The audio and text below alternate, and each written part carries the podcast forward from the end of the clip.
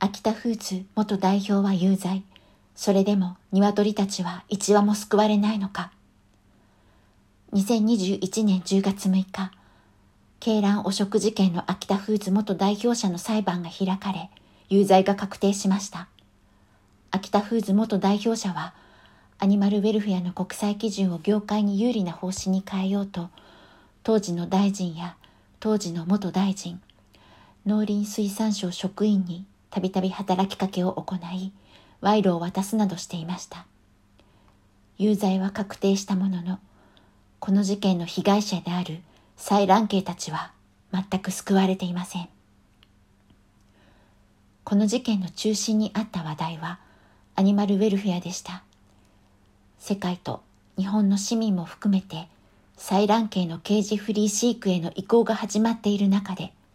業界はケージ飼育に固執し、そこに農林水産省も同調し続けました。結局、業界も農林水産省もその態度を変えていません。もう一つ、鶏卵業者が補助金を得やすいように画策したことも賄賂の理由に認定されています。補助金を得るのは基本的に世界で終わっていく飼育方法であるケージ飼育の業者です。吉川元農林水産大臣の賄賂の理由としては認定されませんでしたが、秋田フーズなど業界が働きかけた卵の価格が下がった時に産卵中の鶏を殺して補助金を得る事業整形更新空車延長事業の業界に都合の良い改正も何らメスが入ることなく運用され2020年度はこれまでで最も多くの採卵系が卵の価格調整のために殺されました結局のところ農林水産省と業界はほぼ一体であるがために、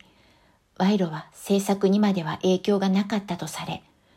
ただ農林水産省が信頼を失っただけで、何の改善もないままになっています。市民は違う。しかし、何の変化もない業界や農林水産省と市民の動きは違います。平飼い卵の需要は伸び続けています。海外の畜産と日本の畜産の明確なレベルの差が市民の目からもわかるようになってきました。企業のケージフリーへの言及は完全にケージフリー宣言をしないまでも少しずつ多くなってきています。鶏をケージから解放することができるのは業者ではなく国でもなく市民と市民のニーズや声を受け入れるセンスのある企業です。スーパーマーケットやお店、ホテル、加工食品企業、通販会社などに鶏をケージ飼育しないでほしいというあなたの声を届けてください。